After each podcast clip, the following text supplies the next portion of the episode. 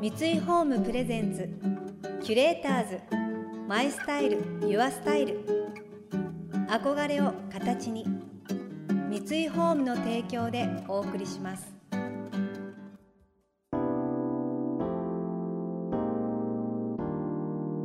溢れる情報の中で確かな審美眼を持つキュレーターたちがランデブー今日のキュレーターズは越野純子です。立川直樹です。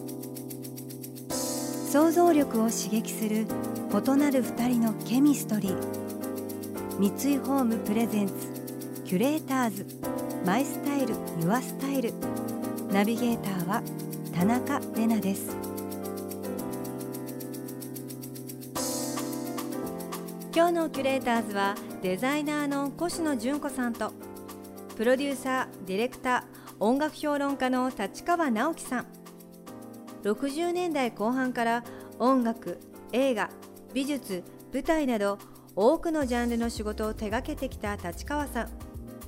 一方新人デザイナーの登竜門総演賞を最年少で受賞し世界各地でショーを開催。オペラやブロードウェイミュージカルスポーツのユニフォームさらにはインテリアデザインまで幅広い活動を精力的に続けている越野さん。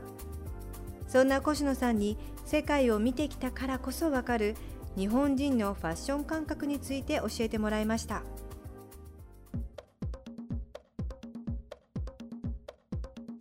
でも立川さんっていつもなんか自分のスタイル決めてますね、うん、いつもねスーツでねスーツかちょっと薄いベージュかグレーかもう大体薄い色ですよね、それに T シャツ。それで T シャツ。これ一年中一緒。そう。それでそれはもうね考えてみたら何十年もそうで。だっていつ見てもそうですもん。うん。だけどそれがだから他の例えばプリントだなは似合うはずがないしっていう、うん。もうもう一つのスタイルがねバチッと決めてるの。そういうなんか人って意外に少ないですよ。自分を知ってるっていうのか、うん、うん、やっぱり服装でね人が決まるんですよ。でファッションってでもそういうふうに考えたらすっごい大事ですよね。あのね服装でね、私はもう何でも着ちゃうけども、うん。やっぱりね居心地悪いってあるじゃないですか、うんうん。ちょっと似合わないっていうか理屈じゃないんですね、うんうん。これね。もう本当にピンとくるとか、まあ、勘っていうかセンスってね見えないものなんですよ、うん。それがピタッとくるとうん。もう悠々と何でもできちゃうぐらいに自信になるわけだから着るもの決まると違いますよ、だから、うん、まあ、着るものって選ぶときに合わないもんを着た嫌嫌な感じってすごくあるじゃないですか。いやそれはねちょっと間違いだってたまにあるよね、うん。居心地の悪いの、うん、だから、うん。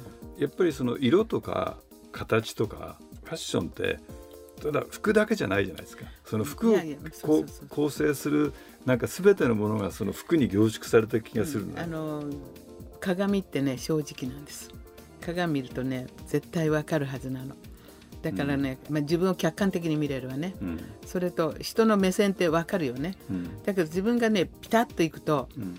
なんか色がどうとかこうとかじゃなくて日本ってね四季があるじゃないですか、はいはい。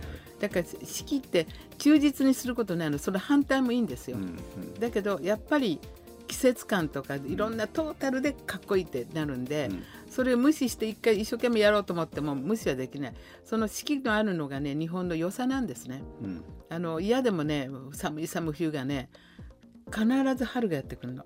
うん。必ずもうほっといてもいつの間にあれ春がやってくるの。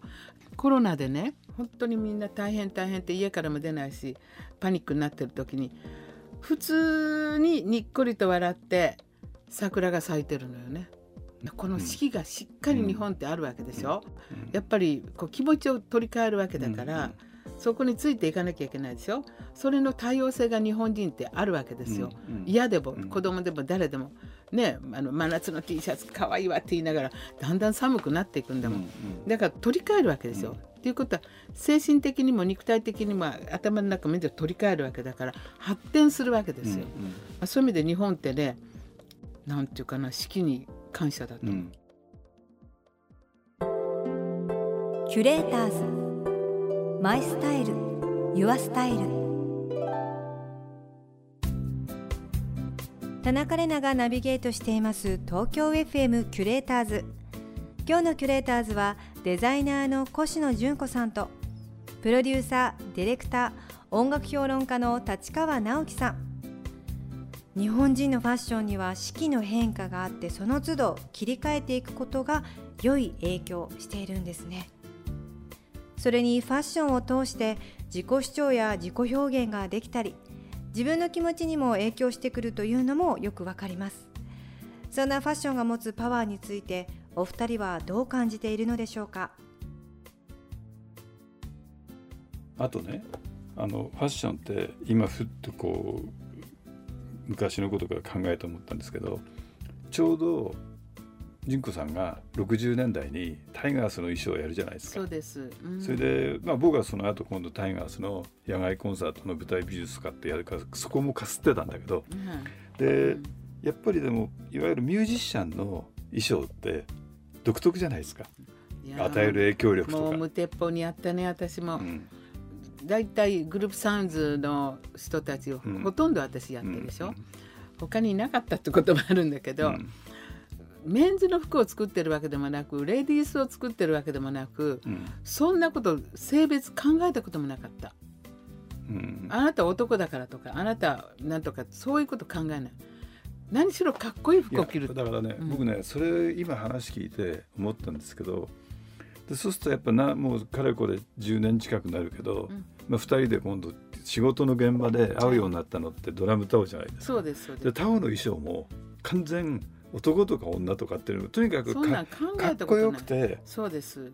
私なんかこう全然アバンギャルドでもなくファッショナブルなうんすごいものになってるじゃないあれ。あのタを初めて見た時、私そんなにね和太鼓好きじゃなかったんですよ、だけど見て見てって言うからもう,、まあ、もうしょうがないやっぱり行かなきゃと思って もう行ったらねあのもうちょうど311のさあの2011年の時あたりだったからなんかねちょっと暗い気分の時だったんだけどこの人たち衣装を変えたらすごいことになるなって急にパーッとこう目覚めちゃったわけ私。だから僕も一番最初は「見て見て」って言われてきっかけは同じなんですよああね。一緒その和太鼓でロックっぽいフィールドに持ってったらどうだろうっていうのを考えたんだよね。だから私あんまり和太鼓って思ってないんだけど、うんうん。アスリートみたいな、あの人たち朝もド感ね。10, うん。10キロ走るっていうでしょ？それが好きだったの、うん。朝10キロ誰でも走るっていうの。男であろうが女であろうが関係ないのね、それであのエネルギッシュなパフォーマンスっていうのかな。太鼓だけじゃないわね、うん笛だとかいろいろ演出いっぱいたくさんあるんだけど。でもシルク・ドゥ・ソレイユも大好きなんだけどとにかくあれだけ立体的に表現できる、まあ、チームって本当にチームワークないよね。うん、ないですよ。だからチームってね私あのあのほら今までユニフォームベルディのユニフォームとかバレーボールのユニフォームとかいっぱいやったんだけどもやっぱりチームの強さってあるんですよ。うん。それは連帯感っていうのかな、うん。心が一つになるっていうのか、それがユニフォームのユニなんですよ。着るものでバーンってあの一致するでしょ？そう。こうバラバラで練習でねみんなそれぞれ違うもの着てるの。あれ大丈夫かなってぐらい。なんか一致してんのかしらってぐらいね何かこうそれぞれの自分の好きなもの着てる時もいいんでしょうけど、うんうん。なんかこうまとまりないような気がそうだからユニフォームってすごい大事だなと思ってるのは、うん。5月の終わりに日本でもデビッド・バーンの新しい映画が公開されたんですよ、うん。アメリカン・ユートピアって、うん。うん。ユニフォームなんですよ。グレーの。すっごいセンスいいなと思ってるのはミュージカルの文脈でロックのコンサートを作ったらどうなるかってって作ったブロードウェイのショーをスパイク・リーが撮った映画なの。でタオだってやっとブロードウェイ出ましたもん、うんう。んでねあのニューヨークの人たちが言うのに、日本のものっていろいろ来るんだけど初めて感動したわって言ってくれた。の、そうですよねやっぱりねなんか日本にこだわるすぎてもつまんないし、うん。うん。やっぱ新しいことを挑戦しなきゃ失ダメ礼がね。ね大事なんですそうですよね。その見え方も精神性も含めてね。だからやっぱり新しいものに常に挑戦することですよね。だから服装ってね、まあ、ミュージカルだけじゃなくて音楽でも見に行くじゃないですか、うん。聞きに行くっていうより見に行くじゃない、ですよね。だから見栄えがしないとうん。聞き栄えはしないですよね。そうだから僕見栄えって同じよく言うとやっぱ人って見かけなんですよね。やっぱりね、うん。そうですよ。見てなんか言わないけど、うんえってこう感じてるもんね、うん、キュレーターズ。 My style。Your style。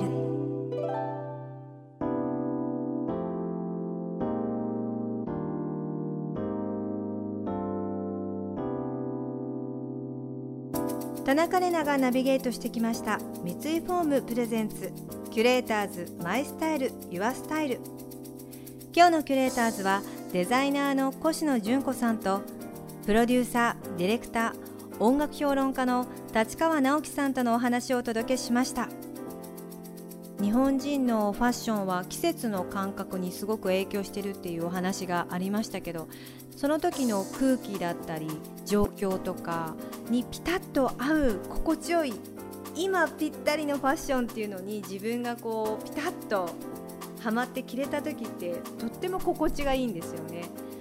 心地よさっていうのは自分にとっても影響してくるもの大切なものなんだなって思います。ファッションって私はこういう人ですって伝えなくても見た目で自分を表現できる一つの方法だと私は思うのでパリッとしたシャツを着てああなんか活発な人なんだなとかなんだかこう今日はふんわりしたいなそういう自分でいたいな居心地がいいなっていう日もありますしなんか自分を表現する一つの方法だとは思います。来週も引き続き越野純子さん立川直樹さんをお迎えして情報社会におけるリアルの大切さについてお聞きしていきます。この番組では感想やメッセージもお待ちしています。送ってくださった方には月替わりでプレゼントをご用意しています。今月はクラウスポルトのバーソープです。ドイツ人創始者によりポルトガルの町ポルトで創業された130年以上の歴史を持つクラウスポルト。伝統に根ざす高い専門性そして上質な香りと個性あふれるヴィンテージデザインのパッケージが目にも心にも楽しいバスタイムを届けてくれます。またインテリアライフスタイルなどあなたの暮らしをより上質にする情報は Web マガジンストーリーズのエアリーライフに掲載しています。今月のリコメンドトピックはグリーン効果でおうちパワースポット化です。詳しくは番組のホームページをご覧ください。それでは素敵な週末をお過ごしください。田中れなでした。